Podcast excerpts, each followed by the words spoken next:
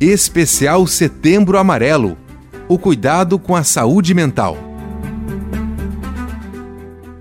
Explore atividades relaxantes. Tem algum hobby que ajuda a distrair a mente de problemas e preocupações. Dedique parte do seu tempo a atividades que ache prazerosas.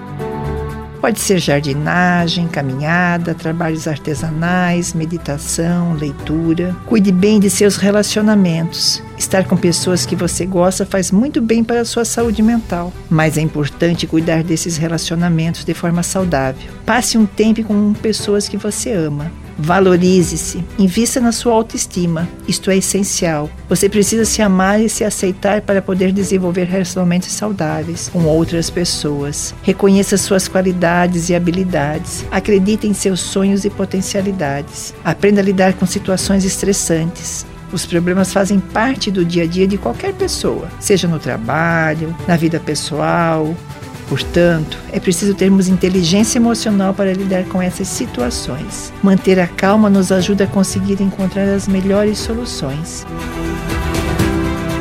Eu sou Lisete Maria Borba, terapeuta ocupacional do CAPS 3, para o especial Setembro Amarelo, o cuidado com a saúde mental.